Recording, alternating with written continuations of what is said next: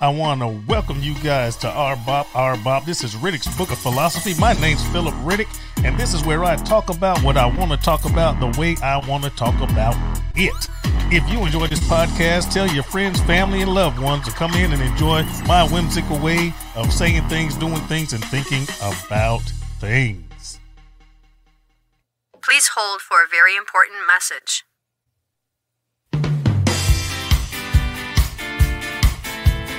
Hey, everybody. Sooner or later, you're going to have to travel. You're going to have to take a plane, a hotel, or rent a car or something, either because you want to go on a vacation, something that you were waiting for or really wanted to do, or sometimes we have some unfortunate circumstances in our families where we have to travel involuntarily. Either way or the other, if you need to travel, you want to save some money. I am an independent TSA travel savings ambassador for iBuumerang and I can save you 30 to 70% on your travel. If you send me your first and last name to the following email address, dcboomgetaways at gmail.com. Once again, dcboom, B-U-U-M, getaways at gmail.com. I can send you an absolutely free website, yours personally, that you can use whenever you want, and it will save you money. It can save your money whenever you are going away. You might be going away now, you might be going away in the future. This website is yours forever. So, once again, if you want to save money traveling 30 to 70%, shoot your first and last name to me at dcboom, B U U M, getaways at gmail.com.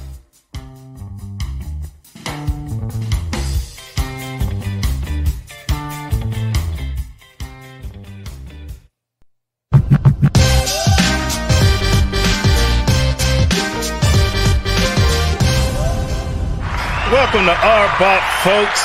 My name's Philip Riddick. I am the R in the R Bop, guys. I'm the hostess with the mostest. I love that air horn. I love it. I love it. I love it. All right, folks. The reason we are here is one, this is the, like I said earlier, this is the first episode of my second season. All right. And I got a celebrity. This person's a celebrity, got an IMDb page. You know you're a celebrity if you got IMDb. I only had one of those yet. I'll get there one day. All right. Anyway, this person is uh, one. She's very attractive. Two, she is a uh, uh, XM radio uh, radio personality. All right. She also is the founder of Howl and Roar Records out of Canada. And y'all put your hands together for Allison Dore. Please do. Please do. All right. How did I do with the intro? It was great. That Oh great. I mean, listen, the word celebrity, because I'm so low level, like I'm technically a public person, but at the same time, there's two things on that IMDb page. You know what I mean? I know, but you got one. Look, if you're low level, you're still high enough so I can't see your butt. so I'm nothing if you're low. That's amazing. I'm so happy you're here. Thank you so much. How have, how's your day been? You know what? Actually, it's 2021 started off really great for me, and then today has been a, a bit of a nightmare. Uh, Okay. But but you know what? Ending on a high note. Nice. What's the high note? I'm here talking to you. I'm so glad you said that. All right, all right. uh, Jamel, uh, you know Jamel, he said, What up, Allison? He's speaking. All right. Well, um, let- that's the whole reason why we're connected. Exactly, exactly. Those that don't know, uh, Jamel Thomas invited me on Shameless Plug, the I Often Wonder podcast. There you go, Jamel. That's for you. That's a freebie. the I Often Wonder podcast, and both myself and Allison uh, were guests. And we had another person, but they had technical difficulties. but that was uh, uh, wasn't that Halloween or was that? Yeah. Yeah, that was a Halloween show Halloween episode. And that's when I first met Allison. And after we talked, we had a, a opportunity to come on and talk again. That's great. Yeah, absolutely. I love the your energy, right? Oh. And uh, and so when you were like, you asked me if I'd come on, I'm like, yeah, absolutely. Uh, first of all, I love talking, um, and uh, so it's not that hard to get me to come on. But also, yeah, I just we had so much fun. Yeah, yeah. And hey, you can you can come on anytime. Bring friends, shit. All right, we're gonna get into some of these questions. All right, uh, we already talked about the formalities as far as you know the record label, which you can talk and talk about all you want to, and uh, your celebrity that you downplay so much. Who is Allison Dore? Where are you from? What's your background? I am from Ottawa, which is the capital city of Canada. It's, uh, you know, uh, it's pretty boring. Um, it's a, a very picturesque place, though, and so uh, grew up there with my brother and my mom and dad. Okay. And um, you know, always wanted to be a performer Okay. since I was a little kid, and I always thought I would be an actor. Hmm. And my joke is always because when I was a teenager, I was positive that by the time I was 30, I would be an A list celebrity in Hollywood. Who did? Um, yeah, spoiler alert, I'm not. Um, but uh, it's. It, uh, I started out acting, and my brother actually got into comedy first. Okay. And he was the one that kept just pushing me to do it. And I Hmm. didn't think I, was, I, I always said like I'm not funny like that.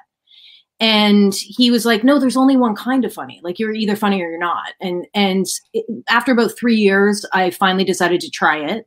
Hmm. Uh, and then I've been trapped ever since. How did you start though? Let's say me, a Mhm. person with a lot of energy, according to Allison Dore. How would I get into comedy if I wanted to start? Honestly, you just find an open mic near you, and you just pick a day and go, "Okay, I'm going to do it. I'm just going to do it." And so when I did it, so back back then in Ottawa, there was really only one place, and that was a club in the city. And when you first started, you were allowed to call in. There was a call in day for Hmm. spots on the open mic. And when you were brand new, you were only allowed one spot a month. Okay. And so eventually I just called in and got a date and I was like, Kate, I'm doing it this day. And I tried to write jokes, but obviously in the beginning, you don't know how to write jokes. Right. It's uh, a weird thing. And if you do, wow, you're lucky. You're steps ahead. Um, and I ended up the day of basically changing my mind about everything I was going to talk about. And I I went to a diner with my best friend and just was like, "Is this anything?" And and then that night went up on stage and said it. so you didn't practice it, or you just laid it on your friend and then just went cold? Yeah, I didn't practice it. Oh shit! Hard to like, and even when you practice it in front of one person or even by yourself, like it it, it can, it, especially when you've never done it before. It Yeah. You got nothing to gauge. yeah, it's nothing. You don't know what what's happening, and so that night when I got there, I was so terrified Okay. um, and my brother's girlfriend at the time, uh, who was also she is a still a comedian. Um, I said to her, "I go, I don't think I can do it. I can't do it. It's too scary." And she had to hold my hand and walk me up to the stage because I was like, "I don't want to go." And then it went okay, and and I think if it hadn't gone okay that first time, uh, that it, that would have been it. Okay. So that would have broke your spirit. If you would have bombed, you would have said bump it. because I'll tell you this bombing feels so bad. and you, you eventually get used to it and you and you do get to the point where it kind of rolls off and you go, Oh, that was a bad show. Ooh. Um, but in the beginning, it hurts so bad. And wow. so if I had bombed that night, I don't think I ever would have gone back. Well, I'm I'm glad you kicked it in its ass because I'm glad to see it. I'm glad you kicked it. Yeah. And without comedy, I don't know where my road would have gone. You know what I mean? I don't know if uh, everything that I do now, I can kind of trace the roots to the experiences and the things I learned in stand up in a lot of ways. So, Right. yeah, Nice. lucky for all of us. Yeah, I know, right? Family. Next question. Family. Right, you talked about uh, uh, parents, brother. Uh, Yeah. What about you? Spouse, kids, pets, dogs? What? Uh, no spouse. Uh, Chili the corgi is my beloved dog and my constant companion. All right. And I'll often say when I'm talking about my life, I'll be like, "Oh, we went here or we went there," and my friends will be like, "Are you? Da- when did you start dating someone?" And I'm like, "No, Chili." Like when I say we, it's always me and my dog. It's Wow. never anyone else. Um, it's just the two of us against the world. Against the world. Yeah. That's amazing. We talk about what you do for a living, so we kind of jumped ahead on that one. But hmm, how can I spin the question? We talked about what you do. We kind of talked about how you started. Mhm. What prompted it? What was it? Just a gut thing? I'm gonna be a comedian, or did, No. were- did, did you follow someone's footsteps, or what? It, it was honestly m- my brother's encouragement. Like I've always Okay. loved comedy and comedy, uh, and now like once I became a comedian, it was so obvious to see what my influences were and and the comedians because our dad always watched a lot of comedy and would show us a lot of stuff and and um so I grew up there's a show called SCTV and it was in Canada but it was like insanely popular and that's what gave us Eugene Levy, Martin Short, John Candy. Yeah, I remember SCTV. Okay. So, it, I mean, it was a bit before my time, but my dad had worked, like all these VHS tapes. With, um, But um, young people, that is a square plastic thing that you put into a machine, and it runs a tape, but you could still watch it. We don't want to alienate anybody. You were saying, Good point. We're on the internets right now, and the kids might not know. Um, and so I, I watched so much of that. We had we had a tape of Bill Cosby himself, the stand-up special. We had, um, you know, also like I remember watching a lot of comedy that I was way too young for. okay, but but either our parents like let it go or like once I, rem- I was about seven when my babysitter showed me Eddie Murphy Delirious. it's funny you say that. Me and my brother, my parents had a raggedy ass freaking record player. I'm talking about, you know, 45, 30. Young people, records are these flat vinyl discs that you can record on and listen to with a needle. Look in the Smithsonian, you'll see one. Anyway, we used to listen to Redd Foxx and uh, Richard Pryor. Uh, I'm talking, we were young and we turned it down so low because they were cussing, hey boy, and uh, so I know exactly what you're saying. But anyway, back to your point. Well, so I mean, now I can kind of see how all of the the imprint was there for me to do it, but I I never thought I always thought I would be like a serious actor, Mm. and um and and then once I started doing comedy, like it's comedy is a drug, right? And Okay. it's also like the mafia. It's like once you're really in, you can never leave. Really? Oh, it's so hard. Your identity gets wrapped up in it. And like now, I actually quit performing a couple of years ago. And um, part of that is how the record label got born because it's it's after 17 years of doing stand up if i'm not a comedian i don't know who i am anymore. That makes sense. and so it was one of those things where it's like i have to i have to be in the community. Like this is this is how i identify this Right. who and um and then a whole bunch of other things kind of all fell together. And one day i was like oh i, I think i'm starting a comedy record label. And then i did. Uh so it's it becomes part of your dna almost I can understand that. if you're in it long enough, you know? And um and so you know, and and the other thing is you have control as a comedian, Okay. or especially if you live in a big city. All right. During non-pandemic times, Back when the air wouldn't kill you.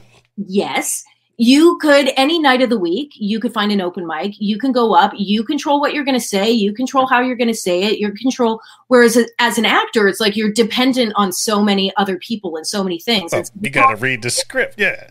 yeah, there's a million things. Yeah. And so stand up started taking over more and more of my performance life because it it's just accessible. It's there all the Mm. time. Nice. Nice. Yeah, and then it just gets it gets in your blood and you're like this is what I do now. Well, I mean, I, I can relate. But same thing, but different. 23 years military. So Oh. now that I'm retired, You're I still think the same way, man. Y'all civilians make me sick. but you know, you think a certain way, Yeah. and I could see doing 17 years of the same thing, being a comedian, same thing. You know, there's a certain way of doing things, seeing things, outlook, yes. and the and the community, and Yeah. I could see that. I could see that. it is i mean obviously very different roles but very similar i yeah, because you never lose that military mindset, right? Never, Or- never. And that walk. Yeah. Now, social media. Social media. Mm. Um, this is your time to shine. You can put it out there. Anything that you want to plug, YouTube, Facebook, Instagram, uh, books, records, people. This is your time to shine. What you got? Okay, I love it. Let's start with the record label. Okay. So, Howl and Roar is uh, on Instagram and on Twitter. It's uh, at Howl underscore Roar. And so, we're a comedy record label. We're female centric, which means that 70% of our focus is on women in the industry. Mhm. In the remaining 30%, priority is given to uh, men in the LGBTQ plus community or men of color Okay. because what I always tell people is like essentially every other record label is for straight white dudes. Yeah. Um, and so it's not that I'm, you know, adverse to um, working with them. It's just that uh, they have so many places to go. And so our focus is about the other voices because even uh, it's challenging for me, even. And if you go online and you Google comedy or whatever, like the first 100 names half the time are, are going to be Yeah. white men, Yeah.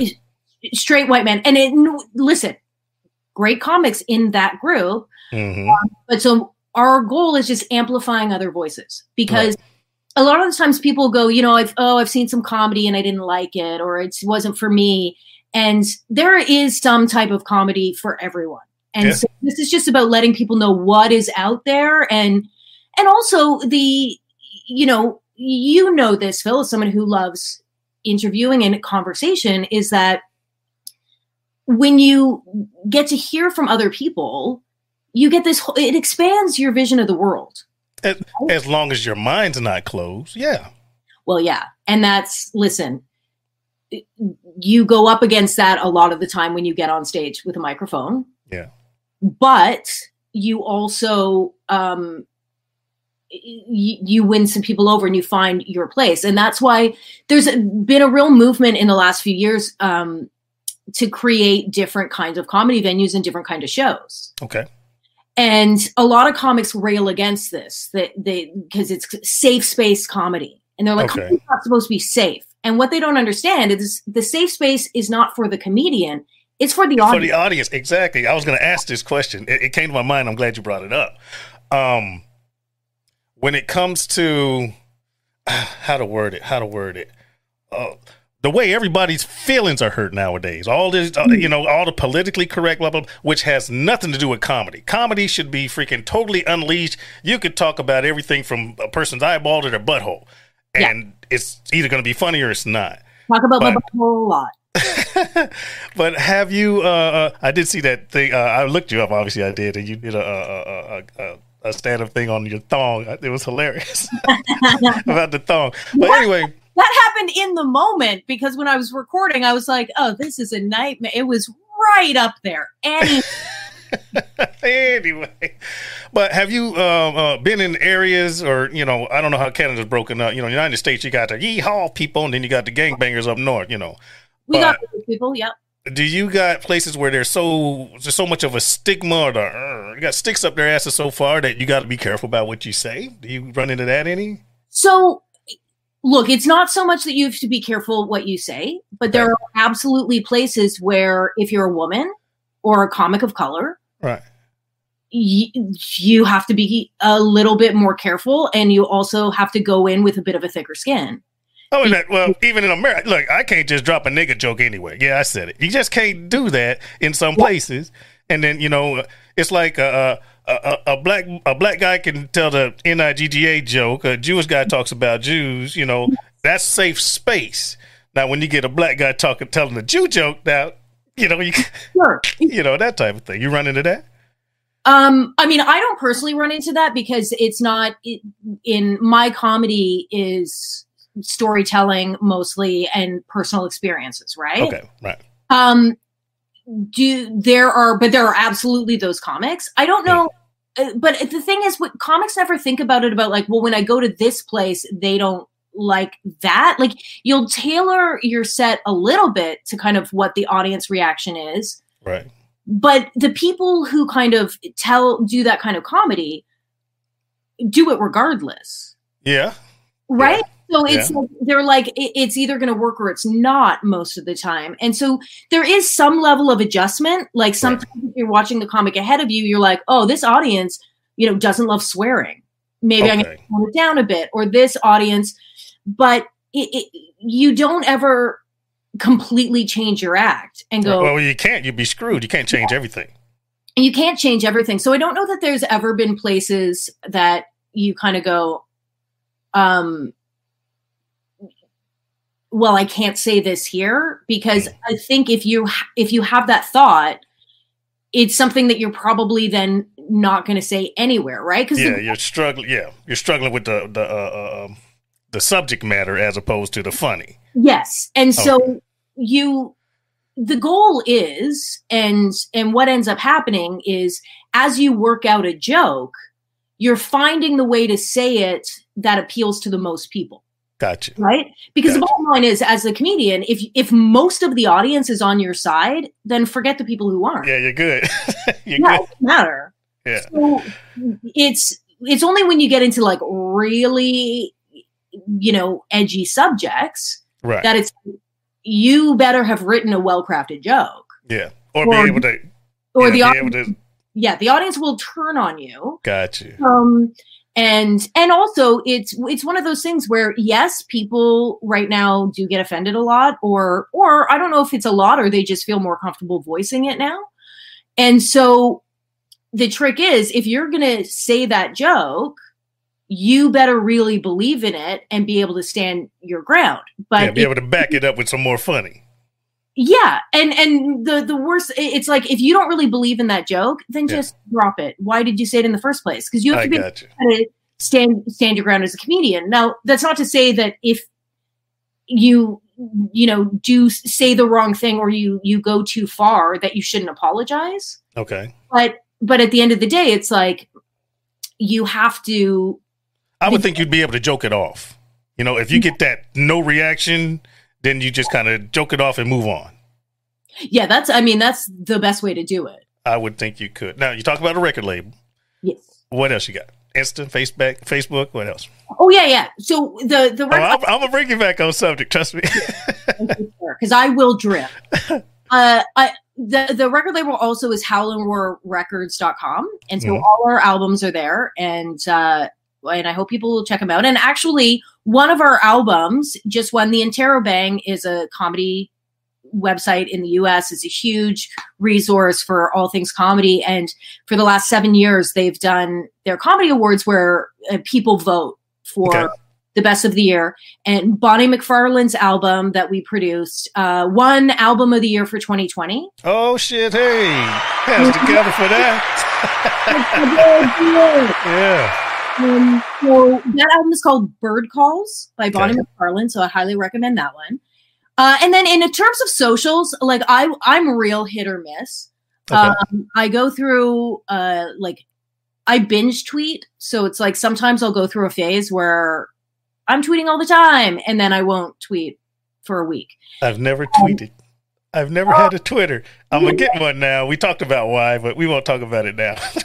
well, yeah, I mean, but also it's a double like uh, Twitter is a blessing and a curse because sometimes it's the funniest, best place on the internet, and sometimes you're like, I hate this place, I want to burn it down. Yeah. Uh, so it's you just gotta be careful with it. um, but so you can find me on Twitter at Allison Dore, A L L I S O N D O R E, and you can find me on Instagram at Allison.dore. And it's, uh, well, I mean, it's a real hodgepodge of crap. you I got you. Everybody listening, all of those links are either if you're on YouTube, it's going to be in the description box, and if you're on the uh, uh, the podcast, it's going to be in the show notes, so you can get those uh those handles. Yeah. Yeah, And then easy money.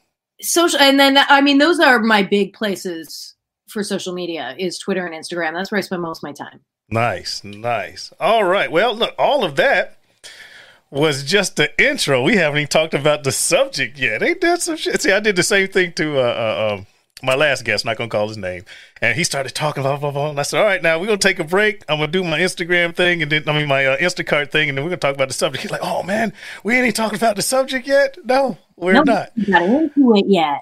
But everybody, I'm getting ready to get the bills paid. I gotta do my ad real quick, fast, and I will be back with Allison Dore. You guys hold on to your butts. We will be right back.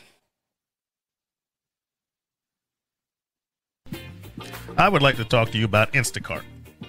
What if I told you that you could have local fresh groceries delivered to your front door? You can have multiple deliveries for one small monthly fee. Unlike some other apps or services that want to nickel and dime you all the time. If you don't have that special item that you need to make a special recipe, Instacart in some cases can get that to your house in as fast as one hour. Hand selected by shoppers based on your preferences, Instacart highlights deals that can help save you money. You can find everything you normally buy, and they also suggest things that may be new to you. They pick the freshest produce and also keep your eggs safe too. Follow the link in the show notes that lets Instacart know that I sent you. That will not only help the show, but it will also, in this case, give you free delivery on your first, I say again, first order over $35. Instacart. Never go out to go grocery shopping again.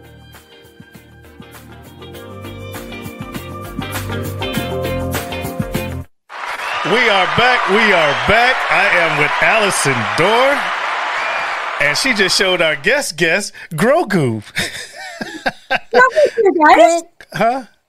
I said Grogu's here, guys. Grogu's here, guys. For those of you that is not Baby Yoda, although he will answer to that, his name is Grogu.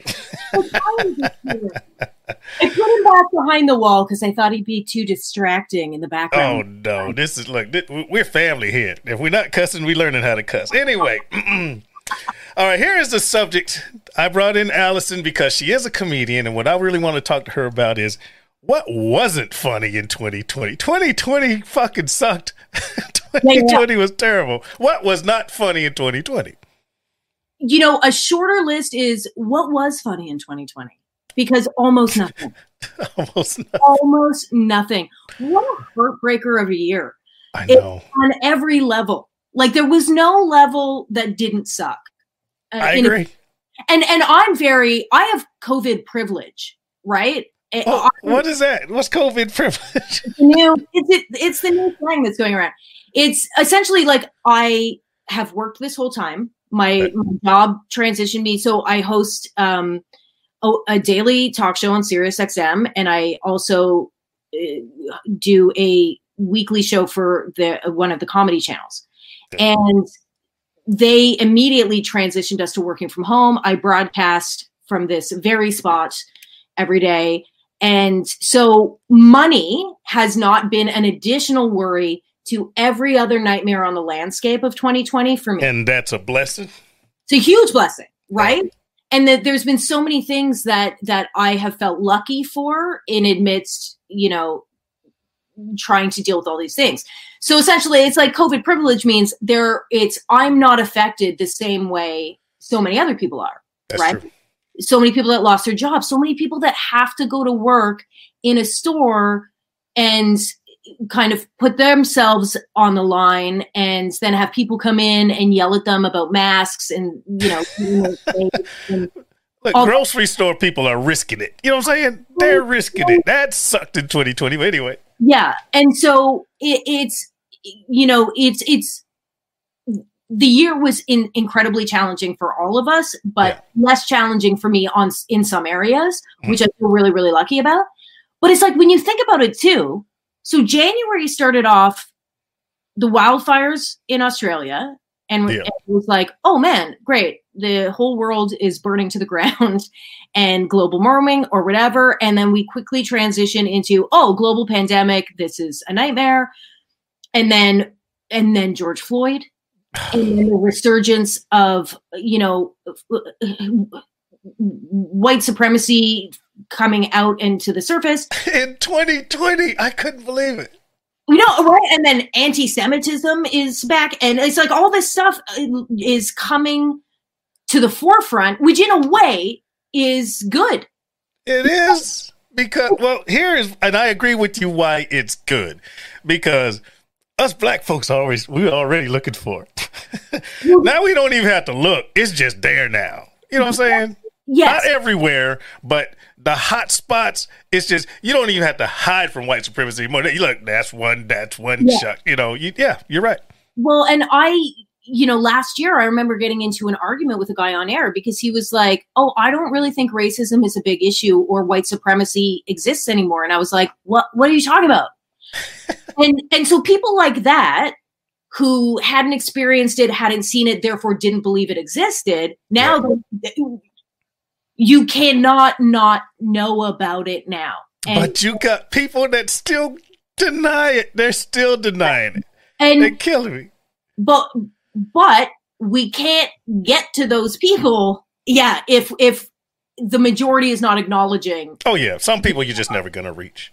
no Uh, Out of the chat, you got uh, Ma says Kobe, oh Kobe, Kobe right. Bryant. so And then Kent, uh, he says, uh, uh, I'm sorry, I'm talking, I'm trying not to ignore the chat too.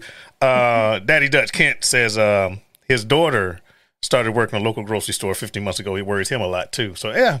of course of course and, and she, i guarantee she's not getting paid enough Oh, And- nobody is. and people angry people or people that are unhappy seem to and i've worked every job in the world Hmm. and angry and unhappy people seem to think that yeah if you work in that grocery store if you work in a restaurant if you whatever service industry you're in Mhm. they're allowed to take out their aggression on you because you're in a position where if you don't want to get fired you got to just stand there and take it and that's the worst I'll tell you, the worst I felt for a person. I, I travel a lot. I, I work in the Middle East. i yeah, I travel a whole lot. But anyway, when you lose a bag in the airport, the unfortunate so and so that has to fill out the thing, uh, can you describe your bag? It was a black bag. Well, shit. yeah you know but then they get berated because a person's been flying for anywhere from two to 12 hours they're tired you know they're uncomfortable but they feel like it's okay to chew this person out who didn't have shit to do with the bag in the first place and is literally trying to do what they can. yeah they're not getting enough support from the people above them. no They're not getting, and so they're literally like, "I am doing everything I can do. yeah I Yeah. can't make your bag appear." that person did they didn't load the bag they didn't tag the bag they didn't unload the bag they were just standing there and i felt so bad for this one lady older not older well she was older at the time and after this lady was and this lady just had this look like i'm just done with humanity she had that look on her face and i'm next and as soon as that lady walked hell i wanted to whoop her ass just because she was treating the other lady like crap Yeah, and I walked up and I said, I'm sorry. How's your day been? You didn't deserve that. And she just, like, the, she was like, thank you, God. There's a human being here, someone with compassion, right? And I was as nice as I could be, and she didn't have nothing to do with my bag, blah, blah, blah. I thanked her. And I think she perked up, and I, I hopefully that helped the rest of her day. But I dislike, I don't want to say hate, I dislike people that forget that they're not better than other people. I freaking hate it. I hate it. listen, we are on the same page. Yeah. Like, it's, um, and I, uh, you know what I think. If everyone had to work certain jobs growing up and and to learn that, because some people never have and they don't know how hard it is. True. the other thing is yeah some so many people operate in this world that their self-esteem comes from thinking they're better than other people Yeah. and so in situations they will make other people feel bad and it Yeah.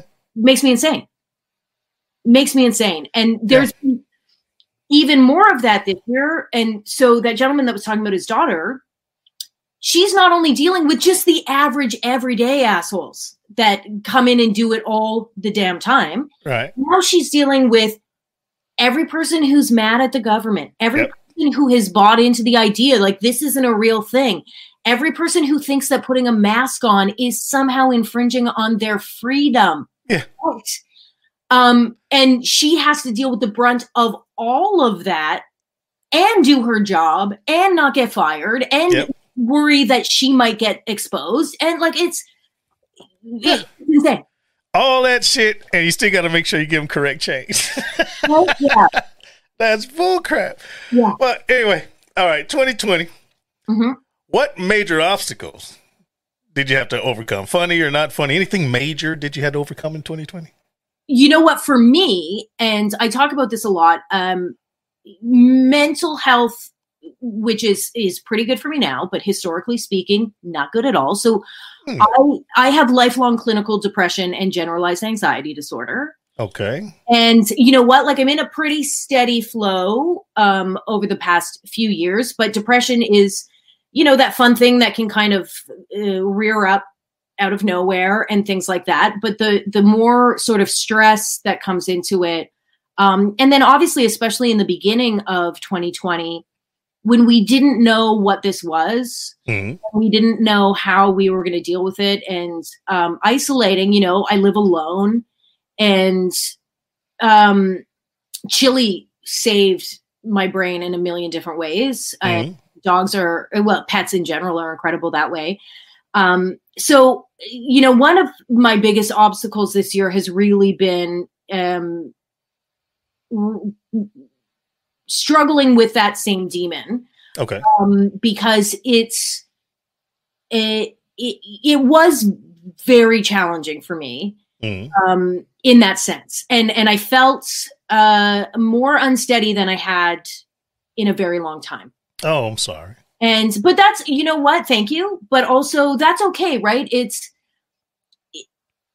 depression is and mental illness is sort of can can be or form in my experience is sort of like a wave you ride right Mhm. Okay. and when you first experience it and you're first dealing with it it's the wave is crashing over you and you, you feel like you're going to drown and you're trying to claw to the surface and the more you live with that experience and the more you kind of go through it you learn how to ride the wave You learn how to ride the wave. Now, I don't know if I have it. You get that. Uh, it happens to me on planes sometimes. You know, chest gets kind of tight. And you, you know, you start feeling uneasy because I'm like, you know, it happens. All right, something it, it's just weird to me sometimes. Heart starts beating a little bit fast, and I just, you know, grab some scotch and breathe through it. Now, I don't know if it's that easy for anybody else. You know, my wife, uh, every now and then she complained, oh, I, I pulled over, I drank some water, had to calm down, or, you know, blah, blah, blah. So I don't know if that's anxiety. Well, for me, is that anxiety, or do I just get to altitude and my feet swell and I want some scotch? I don't know. you know, it's, it's never been an issue for me. It's just like, oh, I'm getting that funky feeling again. It's going to last for about 10 minutes. Yeah, can I get some scotch? And then I'm done with it, you know. yeah Uh, I think part of it might be how people react to it. I've been into so many uncomfortable, crazy, and dangerous situations in the past life. you know, um, I've been to war four times. If I can't handle a little bit of anxiety, there's something wrong with me. you know what I'm saying? well Um, so people look at it differently. well i and i think you have a different constitution right like Okay. and and because yes people i can't go to war not just because it's We'll kill you. but because i am not me, my mental makeup Right. i would not survive it right Okay. All right. and so so that's the other thing is that people are all wired differently This is true. and so your brain works in a way that um the anxiety you experience and it's all on a spectrum and you're Hmm. probably on the lower end of the spectrum you deal with it better and that's going to be a combination of how your brain works and how you were raised and the experiences you've had in life and so there's something about the way your brain is wired that Hmm. you have that kind of a, a stronger constitution um, it also you know not everyone you, i'm sure in training in the military there were some people that you were like yeah see this guy just has to go he can't do it right That's happened. Yeah. and so it's it's we're all different Yeah. and so it's the level of anxiety is is different for some people Mhm. and so it sounds like maybe your wife experiences anxiety at a bit of a higher level than you do right I believe she does. Yeah. I gotta pull over, I gotta take a breath. And then for other people, like it builds higher and higher and higher. And and so it's one of those things where we have to remember that even though we're all human beings, and so yeah, we're all equal, we all bleed the same blood, we're all we all operate completely differently. Yeah. And and so one of the things with anxiety depression is that a lot of people who have never experienced it, they can't imagine it, which is See. See, I struggle with understanding the depression. I've never been to. I mean, please don't take this the wrong way. I've never dealt with depression, so it's hard for me to understand. You know, well, feel better. You know, that's what the first thing I want to say is, eh, then feel better, because I don't understand it, nor have I ever been through it. And I'm glad we're. It's funny we're talking about uh, mental health in a in a podcast. I didn't think it was going to go that way, but I'm glad we did because this could help a lot of people. I, well, Um, and uh, that's I will take it that way every chance I get exactly. because it is really important. Yeah. And and because the thing is, yes, the reaction a lot of people have is, well, why why can't you just feel better? Like, Yeah. why don't you just? Well, you just got to pick yourself up. You just got to go do something, and you'll feel better. Right. And if it were that easy, Everybody would do it. would I would just get up and go, oh, look, you're right. I moved around. I feel better. And Right. so I had a nervous breakdown when I was 23. Okay. I'm sorry. And no, it's it, best thing that ever happened to me Okay. because there was a lot of stuff wrong both in in inside me but also the way I was interacting with things, the way I was dealing with things. But what that meant was I literally couldn't function. I Okay. could not I had to quit my job. Hmm. If I hadn't quit, I probably would have gotten fired anyway. I could not work. I couldn't get out of bed. I couldn't get dressed. And I had to move back in with my parents. Mhm. And my mom basically had to, you know, every couple of days go, you have to get in the shower because I just couldn't take care of myself. I wouldn't brush my teeth. I wouldn't shower. I wouldn't change out. I was in the same dirty pajamas forever.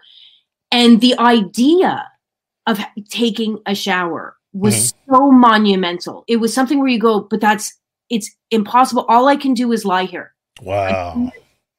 and and it's not a choice like if i could just get up and be better nobody especially in their early 20s wants to live in the spare room at their parents house This is true. and be in pajamas all the time My my mother had a nervous breakdown. I didn't. I was young. I Mhm. didn't understand it. I was told it was a nervous breakdown. I'm like, how do you break your nerves? Eh, I didn't know. Mhm. Um, but she wasn't functioning for a while. She recovered, Mhm. but you know, mm, you shed some light on it for me now. well and and it's something it's also i mean it's hard for me to explain to you because like why couldn't i get up? I don't know. I don't know either. And that's the scariest part is that when you're going through it you go what if i never get better? Wow. what if i never feel good again? What if i never feel it's the only time i felt true hopelessness. Mm, and you you don't I don't I don't think you really know what hopelessness it is until you're in it where you literally go I mean you know I was like do I kill myself? Because if this is going to be the rest of my life I cannot do this. Right. Right. and you just can't imagine it ever getting better because you you can't even get yourself out of bed how do you make it better and luckily I mean I was in a very lucky position I had a really great therapist Mhm. um and time does work wonders nice. Yeah. and I also had parents who they had no idea what to do or what to say, right. but they were there. They they met with my therapist too, and were like, you know, our our instinct is to tell her to get up and get out of bed Yeah. and do this. Is that right? Is that wrong? What should we do? And they got some guidance on that, and we kind of created a set of boundaries of in terms of like, I'm going to do my best to Right. get up at these times and if you and but if i really can't like they need to be there for, and so it was really a struggle for them too Wow. Yeah. Yeah. Yeah. you want you don't want to see your kid being a devastated nightmare. Look, I got four daughters, and I wouldn't want any of them to do that. yeah. I understand. and so they were at least they were like okay we're gonna we're gonna be supportive. We're gonna do what we can do. We're gonna try to figure out how to help you. Yes. um, and eventually about you know um, a few months later i was uh, getting a little bit better. I got to the point where i got a part-time job again. And you kind of keep you just keep kind of building Building on it. Yep. and and, and then also you keep kind of looking for the tools that work for you Yeah. and Yeah. so for me i i've been on medication since i was 20 Okay. medication is not for everybody but for some people like me it helps me be a functional member of society. Girl, I'm on medication too. Look. Yes, you are. And thank you for acknowledging. There you go. It helps me function. Listen, any chemical that is freaking introduced to the body is going to have some type of effect and side effect. It doesn't matter. If you drink a lot of water, you're going to pee. All right. You drink a lot of coffee, you're going to freaking be jittery and stuff. You take a lot of medication. That that's just a fact. Anything you put in the body is going to be an effect and a side effect. All right. Doesn't matter if it's medication. Yes. All right. The end the end result is how are you after that? Let's go with that. And we're gonna move on to the next question. Yeah. this was great. This is gold right here. I was not expecting us to go into this kind of conversation, but I'm so glad we did. And anybody, if you're out there and if you are having any type of uh, mental health issues, find some help. You're not by yourself. I don't. I don't. I wish I had the one eight hundred number on the screen. I wish I did, but I didn't. I wasn't prepared for this conversation. But folks, you're not by yourself. You got friends. You got loved ones. You got support. Reach out if you can. And can I just add to that? Sure. there are so many different types of therapy, so many different exercises you can do. There are podcasts, there are books, there are there is it doesn't have to be a traditional route necessarily, but if if you're not if you suspect because often we don't want to admit it to ourselves, Hmm. you suspect there's something going on on with you. If you're not happy, if you're not just start getting curious about look up different subject go into the whatever wherever you download podcasts Mhm. and kind of put a few words in and start looking up because there are so many more resources out there than you realize and help can come from anywhere yes, it and- can. And it just depends on what speaks to you and wh- what works for one person might not necessarily work for someone else so you just got to get curious about all the different things that people do and start seeing what works for you and put that into your um, rotation I second it. because you can feel better you can I second it. Whatever you do, don't go to WebMD and start looking up symptoms because you're gonna think you're gonna freaking die. Don't don't do Don't that. Don't do that. Every time I go to WebMD just to look, it's always cancer. You know, just don't look. Yeah. All right. Mm-mm. Dealing with actually, this is pretty good. Uh, the question was, have you ever had to deal with outsiders? Have to deal with scrutiny in the comedy thing? You know, anyone telling you, you ain't good enough, you ain't gonna make it, you can't do it, stop. always Really? How do you deal with that? always well here's the thing if you if you want to do something if there's something you want to achieve and it doesn't matter what it is it can be comedy it can be life it can be you could come from a family of doctors and want to be an accountant it, it doesn't matter Yeah. there are always going to be people who tell you it's a bad idea and you can't do it This is true. always always always This is true. and and especially if it's something like comedy comedy is subjective people think that there's something's either funny or it's not Yeah. well no it's you know the example i always use is larry the cable guy Yeah. i don't think larry the cable guy is funny but i cannot say that he's not He's funny. he is so rich and Yeah. sells out stadiums putting on that costume the same fucking cover cover. I mean to cuss. The same freaking coveralls, man. His real name is Dave. Um, uh, is it? I can't remember. It's Larry is definitely not his name, but I No. can't remember it's Dave or not. Anyway, but so here's the thing: if I go, well, that's not funny. Uh, that's not true either, right? And so when people would say to me, "I don't think you're funny," the other thing that's cha- was challenging for me is that my brother is a genius comedian. Mm. My brother is also and was, especially when I moved to Toronto, um, more famous than me hmm funnier than me, more well known than me. And so people always wanted to be people always wanted to be like you're not as funny as your brother. Okay. Your brother's the funny one. Or uh, and the merciful thing about that is my brother is my biggest fan and no one thinks I'm my brother. There So you go. if you if you said that to my brother he'd go you're crazy. Yeah. But but if you listen to the people who tell you you can't um it's a tragedy. Yeah. You know Like you I don't want to get too airy fairy about it, but it's like that that expression whether you believe you can or you believe you can't, you're right. Exactly. And so sometimes when people would discourage me, and it's there's a couple of reasons. One, when you say you want to go into entertainment, a lot of people can't fathom that. Okay. And so they go, well, it's really hard. well, I don't know, it's probably not going to work out. You better have a backup. And and fair enough, say what you're going to say, but just you have to let that roll off you because yeah, it is hard, but if you want it, there's a way to cobble out a living. Do my, my next question would be how do you know you didn't do it? Exactly. Yeah. We, uh, oh, sorry. I forgot about your stellar. exactly. I didn't see your Grammy. Get the hell out of here. the other thing is, and this is what I've realized a lot, and this is one of the biggest challenges we all face in life. Mm. If there is someone in your life who is not happy, but is doing what they think they're supposed to do, and so on some level, people are like, I'm not happy, but this is what I have to do. Mm-hmm. If you start chasing the things that you want in your dreams, subconsciously to them, that's a threat. And so sometimes people are going to say to you, no, you're not good at that. I don't think you should do it. It's too risky. Don't do it. Mm. Because that's what they're telling themselves all the time. See, I agree with that. My daughter, I'm, I'm going into me again. My daughter is starting culinary school, my youngest daughter. Uh, oh, funny.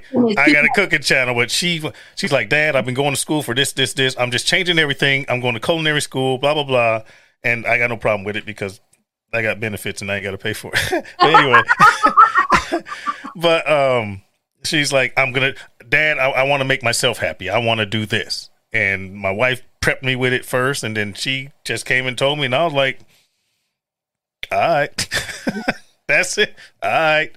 Do you think? Let me know how it works out. If you have any issues now, but all right, so that's where we are. I'm not one to crush a dream. Mm-hmm. You know, now I want to try to monitor to hope she's going to be successful, but I mm-hmm. can't tell her, you, you know, I mean, I could, but then I'm a dick. You know, it's a difference between being a supportive father and just being that guy saying, do what I want you to do. Ah, you know, now you're a dick. You're not a dad anymore. Well, also, at least try, right? Yeah.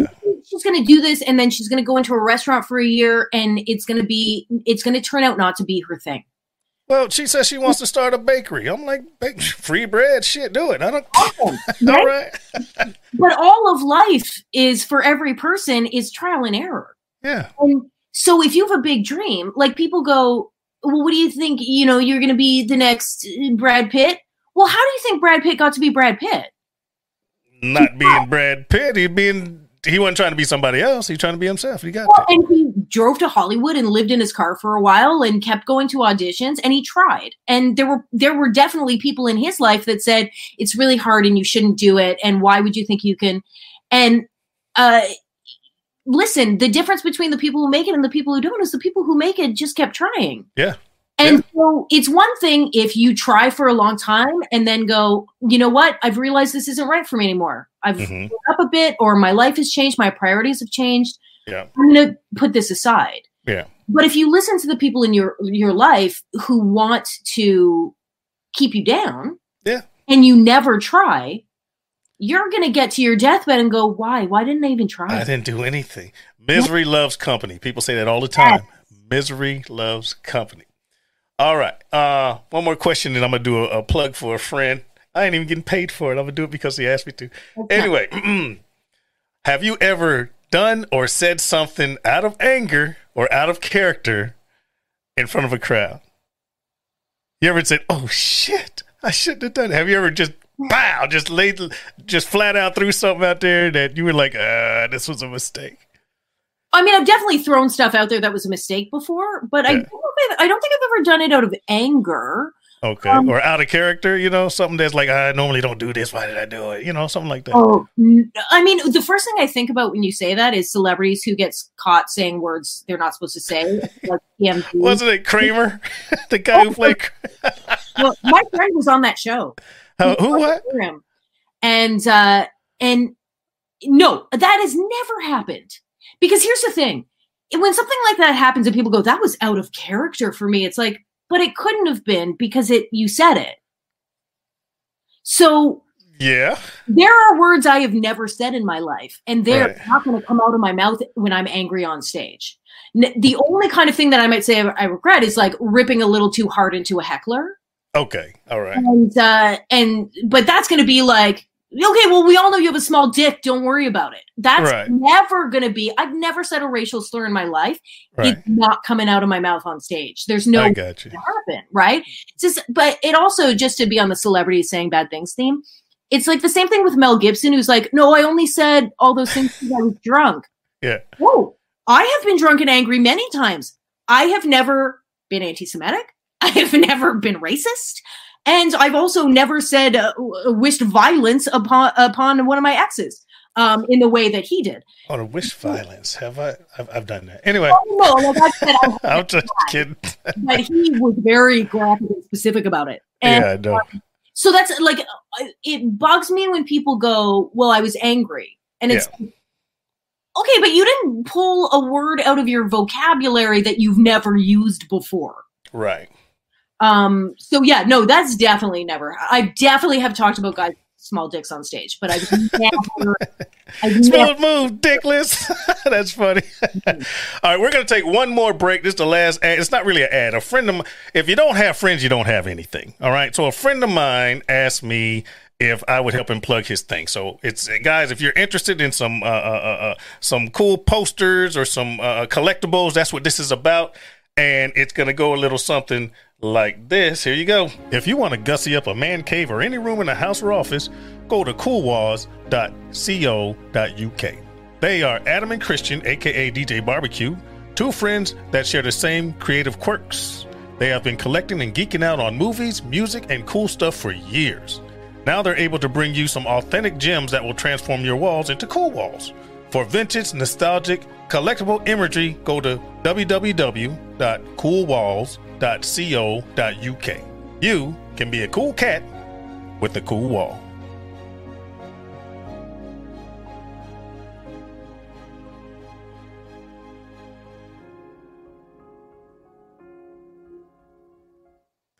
All right, all right, y'all. Put your hands together for being a cool cat with a cool wall.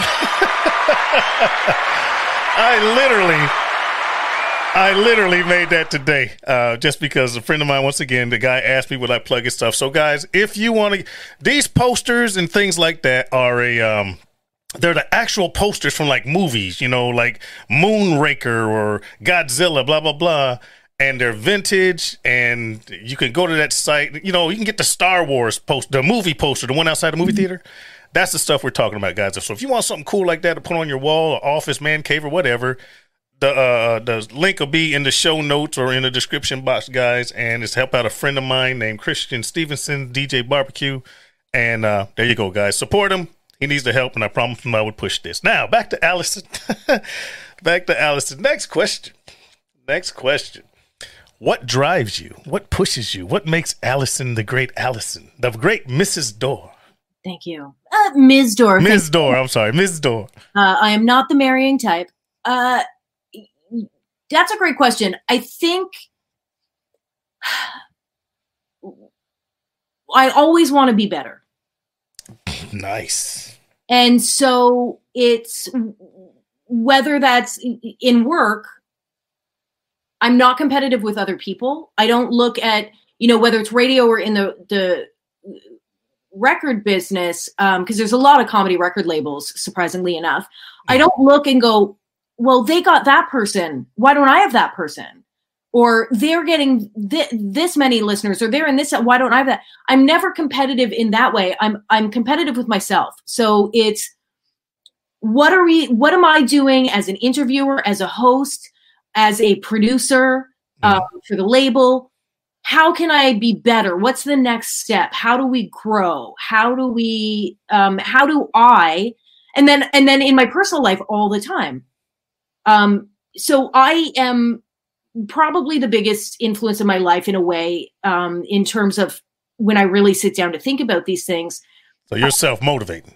Yeah, like the person that I, I often look to as an example is Maya Angelou, Okay. who obviously I've never met, uh, and but iconic, right? And Yes. and her whole thing was always she would raise the bar for herself first. She would live up to that, and then she would start expecting that of other people.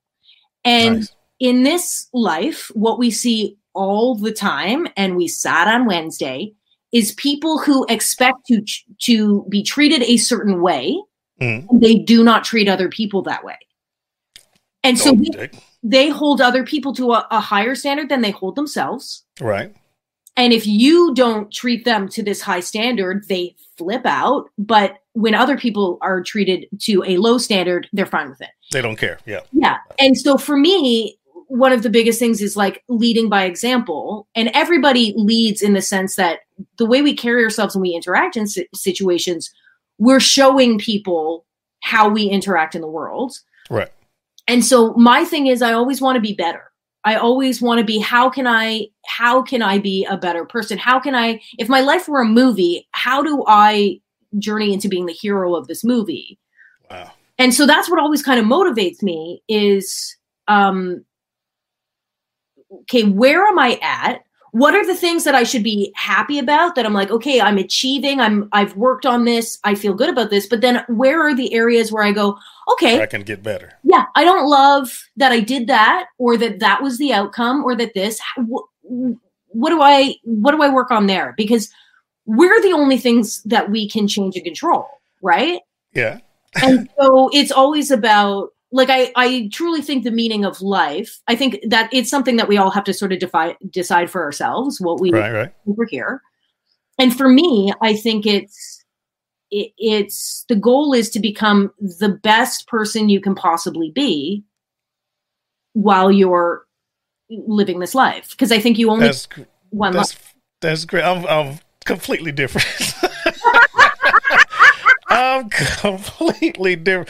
I'm competitive. I'm competitive because I don't like people to be better than me.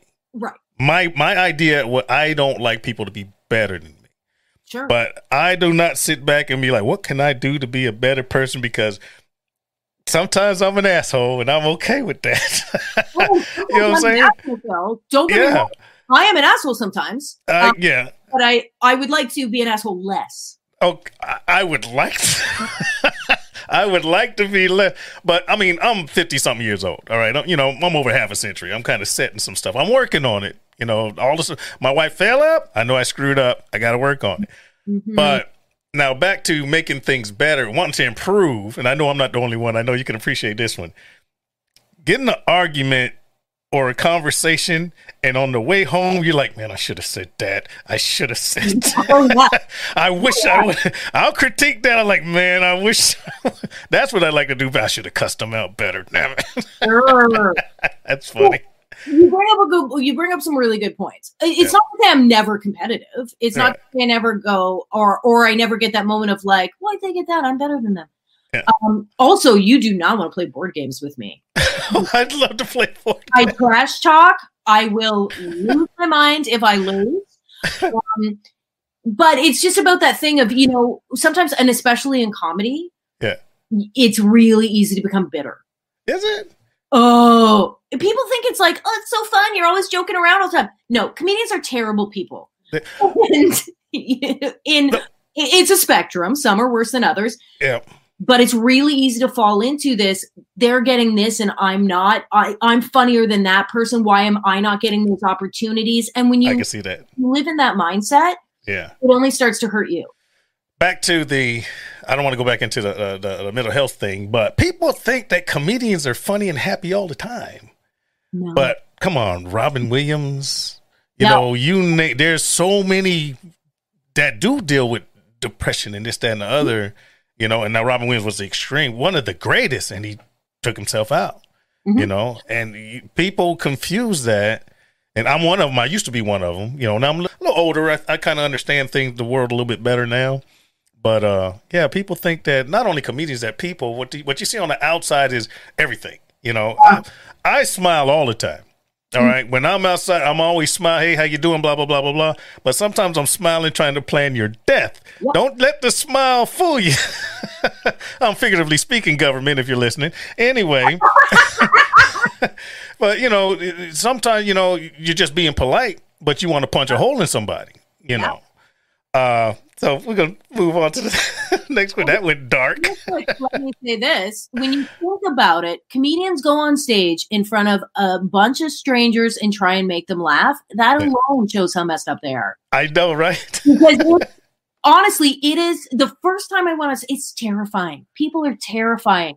And so, and trying to make them laugh, you always get that guy in the audience that thinks he's going to be funnier. So I'm going to yell stuff out and it's going to be funny. It's like, buddy, I've dealt with a thousand of you. Yeah. Shut it. Um, Yeah. And so it's, it's no, comedians are all a little bit off. You get that heckler, you're like, dude, you're part of the job. You don't even know it. I've been prepping for you. I've been And- prepping for you. I've literally, you're going to yell out I literally the exact same things a guy that looked exactly like you yelled out yesterday. The same show, probably the same scene.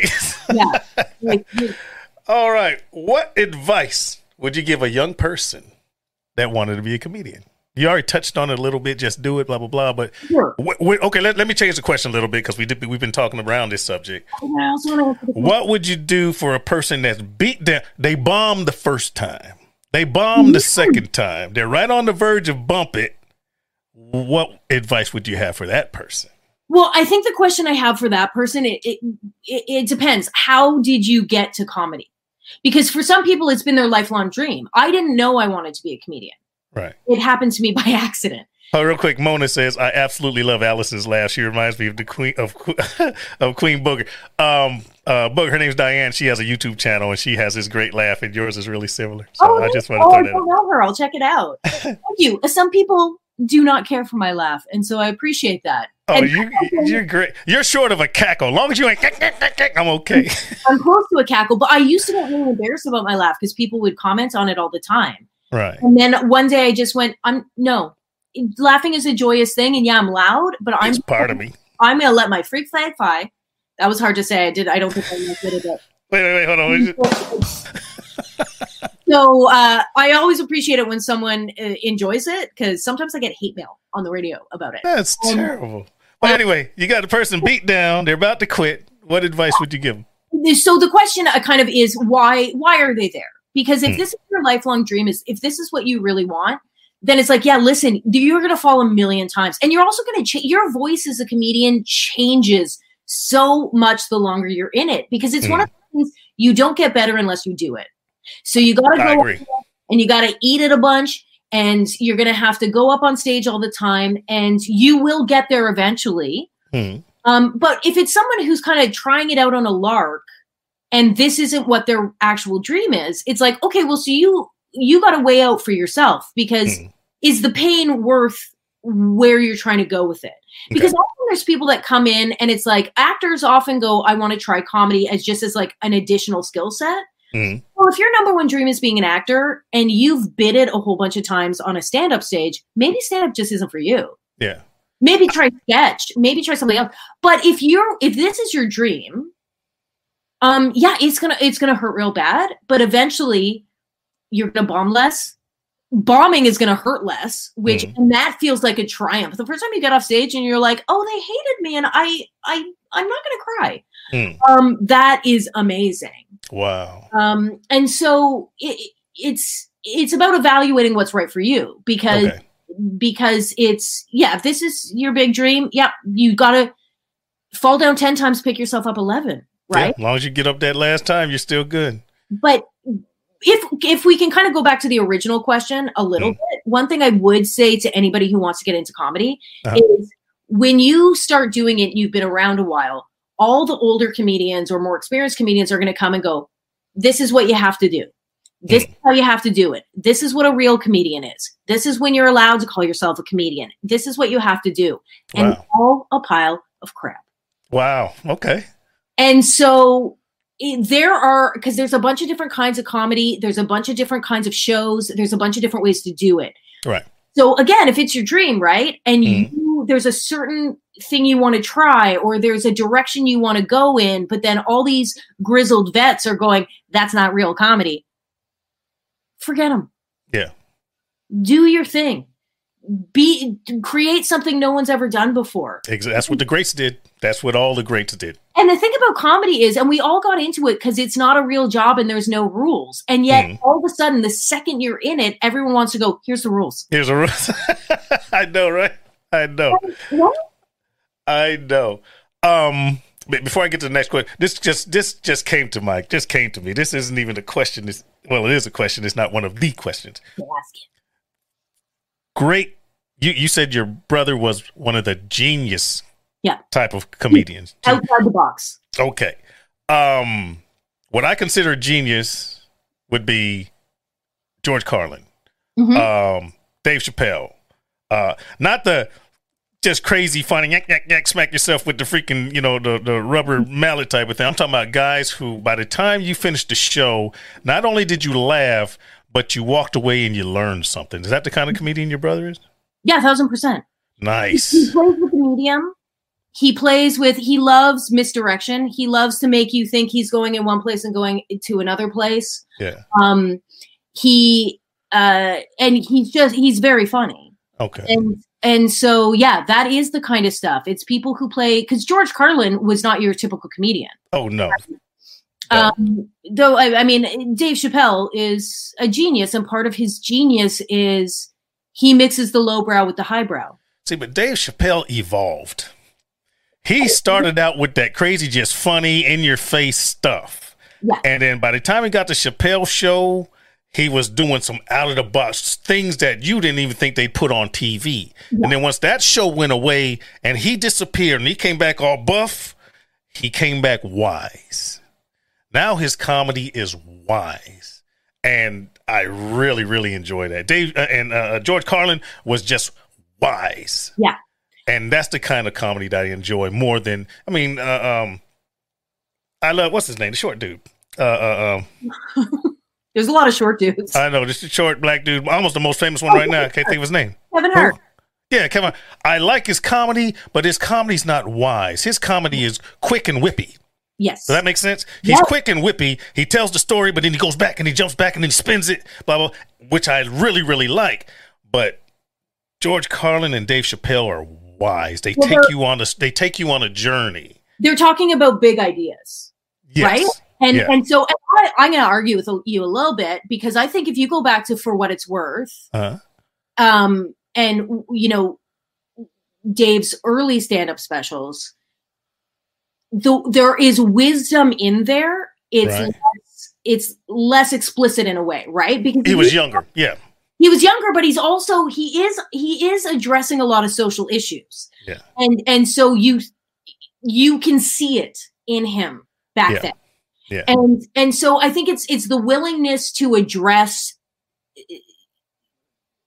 don't want to say societal issues because it's like a lot of comics do that but Complex, complex issues. yeah. Yeah. And so my brother is someone who loves the ridiculous and often uh, that's where it is, but he also layers in that stuff, right? Nice. nice. Um, this is, um, you know, the, here's a thought process and Yeah. here's a situation that comes up around language. And, I loved it. and, and all that kind of stuff. And then he also loves playing, right? And so if a, if opportunities present itself with the audience, and I don't mean in terms of hecklers, I mean au- audiences often love interacting and answering questions, Yeah, and he's uh, fast on his feet. Mm. Um, go real quickly, if I can do a plug, if Sure. Anybody is I was going to ask you to plug him. What's his name? I want to see him. I Yeah. want to talk. I want to meet him. So his name is Jon Dore. If you're watching in Canada, he has a new show that is airing on CBC and CBC Gem. New episodes every Tuesday uh, called Humor Resources. If you are in the US, um, you can uh, on, I believe Comedy Central has a streaming site, right? I believe they do. He did a he did a special for um like a it's not a stand-up special but he did a show a one episode for um comedy central called uh big questions huge answers with john, Jon Dore. yeah I'm going to find him. I got to. You listen his imdb page crushes mine You can go, i don't even care about allison anymore i just want john Look, you turning the knife. I don't even have an IMDb. Just way to throw, way to put salt in the wound, Allison. Thank you so much. That's awesome. All right, thanks for that, guys. Jon Dore, guys, look him up, look him up, look him up, and tell him you heard about him from the R Bop podcast. All right, uh, what is your biggest regret in reference to comedy?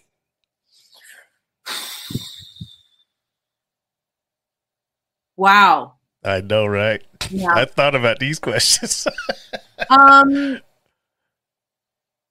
you know i think my biggest regret is that it took me so long to believe in myself in a way. I listened to all those people for a long time. It's to what the rules were about what I had to do. Right. Um, I also I had imposter syndrome for most of my comedy career, where I was like, "How am I faking my way through this?" Okay. Um, and so I think, uh, and there's also this feeling of um, even when you do really well, of like, "Oh, I'm not that funny." I think N- not for everyone, obviously, but that was what how how I felt, and I wish You that little insecurity issues? oh, big time. And so I yeah yeah yeah big time big time big time. And so I wish that I had um kind of steeled myself a little bit more and blocked all that stuff out and just plowed ahead. I understand. And in a way I did because obviously I stayed in it and it all came, but I think self-doubt we sabotage ourselves Yeah. all the time by just doubting or going what if or oh no uh, what if this happens Yeah. just Yeah. do the thing. Just do the thing. Yeah. Hell, I get overconfident. I'm the best guy in the world. Oh, I couldn't do that. Next question. I'm going to flip it on his head. What's your biggest triumph in comedy? Oh, I mean, The record label? yeah. I mean, interestingly enough, my biggest triumph in comedy isn't really about telling jokes, right? Mhm. Which um, I did for so long, but um, creating the record label, which is immensely frustrating and um, so hard and yet so rewarding. Um, and in, in in the record label too, I have imposter syndrome all the time, and I just go, "Shut up, whatever, keep going, just keep going." Mhm. And so it's much, it- it's I am getting better at that, you know, pushing that stuff uh, to the side. But I think um, even you know what, even if it were to for some reason shut down tomorrow, I'm proud of myself. That's What what matters. But yeah, I can I can help you with that. If you ever start feeling that way, shoot me a message on Instant Messenger, and you'll get right back. Mhm. Girl, fuck it, you're good. so I will ha- I will be your freaking conscience. Shoot me a message, Phil. I don't know if I can. I'll be like, expect those words, girl. Fuck it, you're good.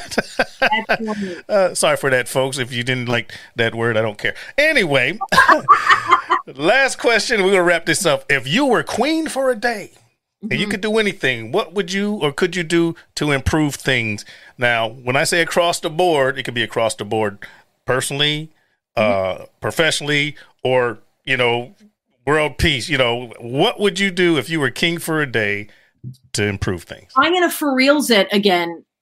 I'm gonna maybe get serious a little bit. All right. I would decriminalize uh, all drugs, and all, all drugs? yeah, and I would treat drug abuse as the public health issue it is. Okay. Um, no, obviously not for the manufacturers, but decriminalize the use of all drugs Okay. because the system that is in place now is only punishing the wrong people I agree. and is not treating the you know addiction is a it's not a choice and so we the way we're dealing it now dealing with it now which is essentially punishment Mm. you know if you're an addict and you're buying and you're using you're going to get arrested you're going to go to jail your life is essentially ruined now Mm. instead of it's a public health issue and if you look at countries um, portugal is the example everyone uses mo- most recently Mhm. when you decriminalize the use and possession and you treat the addiction you can honestly change the whole culture of your country and and and you can people when they have a community to go back to Mhm. and when they have people who are helping them rebuild connections that is the most successful way to treat addiction so I didn't think of it that way. uh, well because it's it, often when people have a um sorry No, I'm so, don't worry about it. We're good. me so often when you have a um when you ha- have an addiction Yeah. you lose you lose your your c- connections to society and part of what brought you to that place is you don't feel like you have anything in your life to lose because you're it starts with self-medicating Mhm. 9% of the time Right. And so you're medicating yourself against life and about uh, uh, trauma and what's going on. I agree with that. Worse and worse, and you go farther and farther down the hole, and now you're you're maybe committing Yeah. criminal acts. You, you've gone too far. You you it's it's just blown up outside of your control. You yeah. Yeah. And so when you treat it not as a criminal action, but as a public health issue, in that you have a- an illness in a sense, and you put people in, you give them support, you put them in rehabs, you help them rebuild connections to the community, you make them feel a part of something, Mhm. The relapse rate drops incredibly. Okay. And so, uh, yeah, so that's what I would do. I like that. Write I that that. law, and then so that the next day when I'm not queen anymore, no one can change it, Yeah. and it'll it, it'll make a, a huge different in, difference in the world and community, right? I agree. And I'm gonna buy a shitload of weed. Weed is legal, so Marijuana is your friend. I don't smoke it, but I got stock. I got stock. I ain't lying. I got stock options. I'm waiting for them to, man, if they ever, in America, if they ever decriminalize, take it off the bad boy list, the big bad boy list, cha-ching, it's hopefully. gonna happen eventually. It's gonna happen. Yeah. Um, Mona, um, who is in New Zealand, by the way. I think that's right. Mona, are you in New Zealand? I think she's in New Zealand. And she calls me Papa Phil. She says, At Papa Phil and Allison, you both did fabulous, great conversation and company. Thank you kindly. Thank you, Mona. See, we had a good conversation. I think people learned some shit. That was great. Uh, we're gonna wrap this up. Um, shucks, we've been off for an hour and twenty two minutes. Time I flies. never- I never shut up. No, this was great. We're good.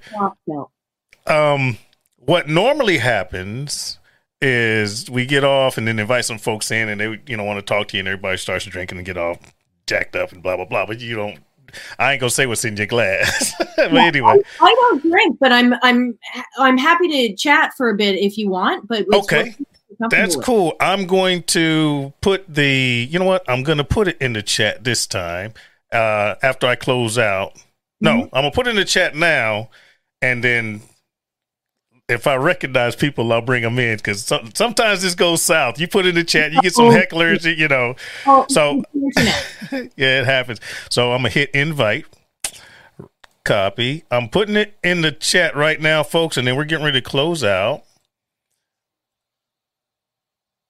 All right, so that's chat. That's that's the link, guys. If you guys want to come in here, um, thanks, Allison. I appreciate it. This was a great conversation. We went in some crazy ways. wasn't expecting to get into mental health, but I'm glad we did. Um, fantastic conversation, guys. You guys make sure you support her brother John. I believe you said Jon Dore. Jon Dore, J O N D O R E. Y'all look up Jon Dore. Tell him that Allison and I freaking sent you. uh, and once again, for my friend, uh, um, make sure you guys go into the show notes or the description box, and you guys can find the link to uh, Cool Walls and support that if you can. My name's Phil. I got Allison. I love you like cook food, guys. Um, we're out of here in five, four, three, two, one. If you hear somebody sneeze, run like a motherfucker, and I'll see you when I see you.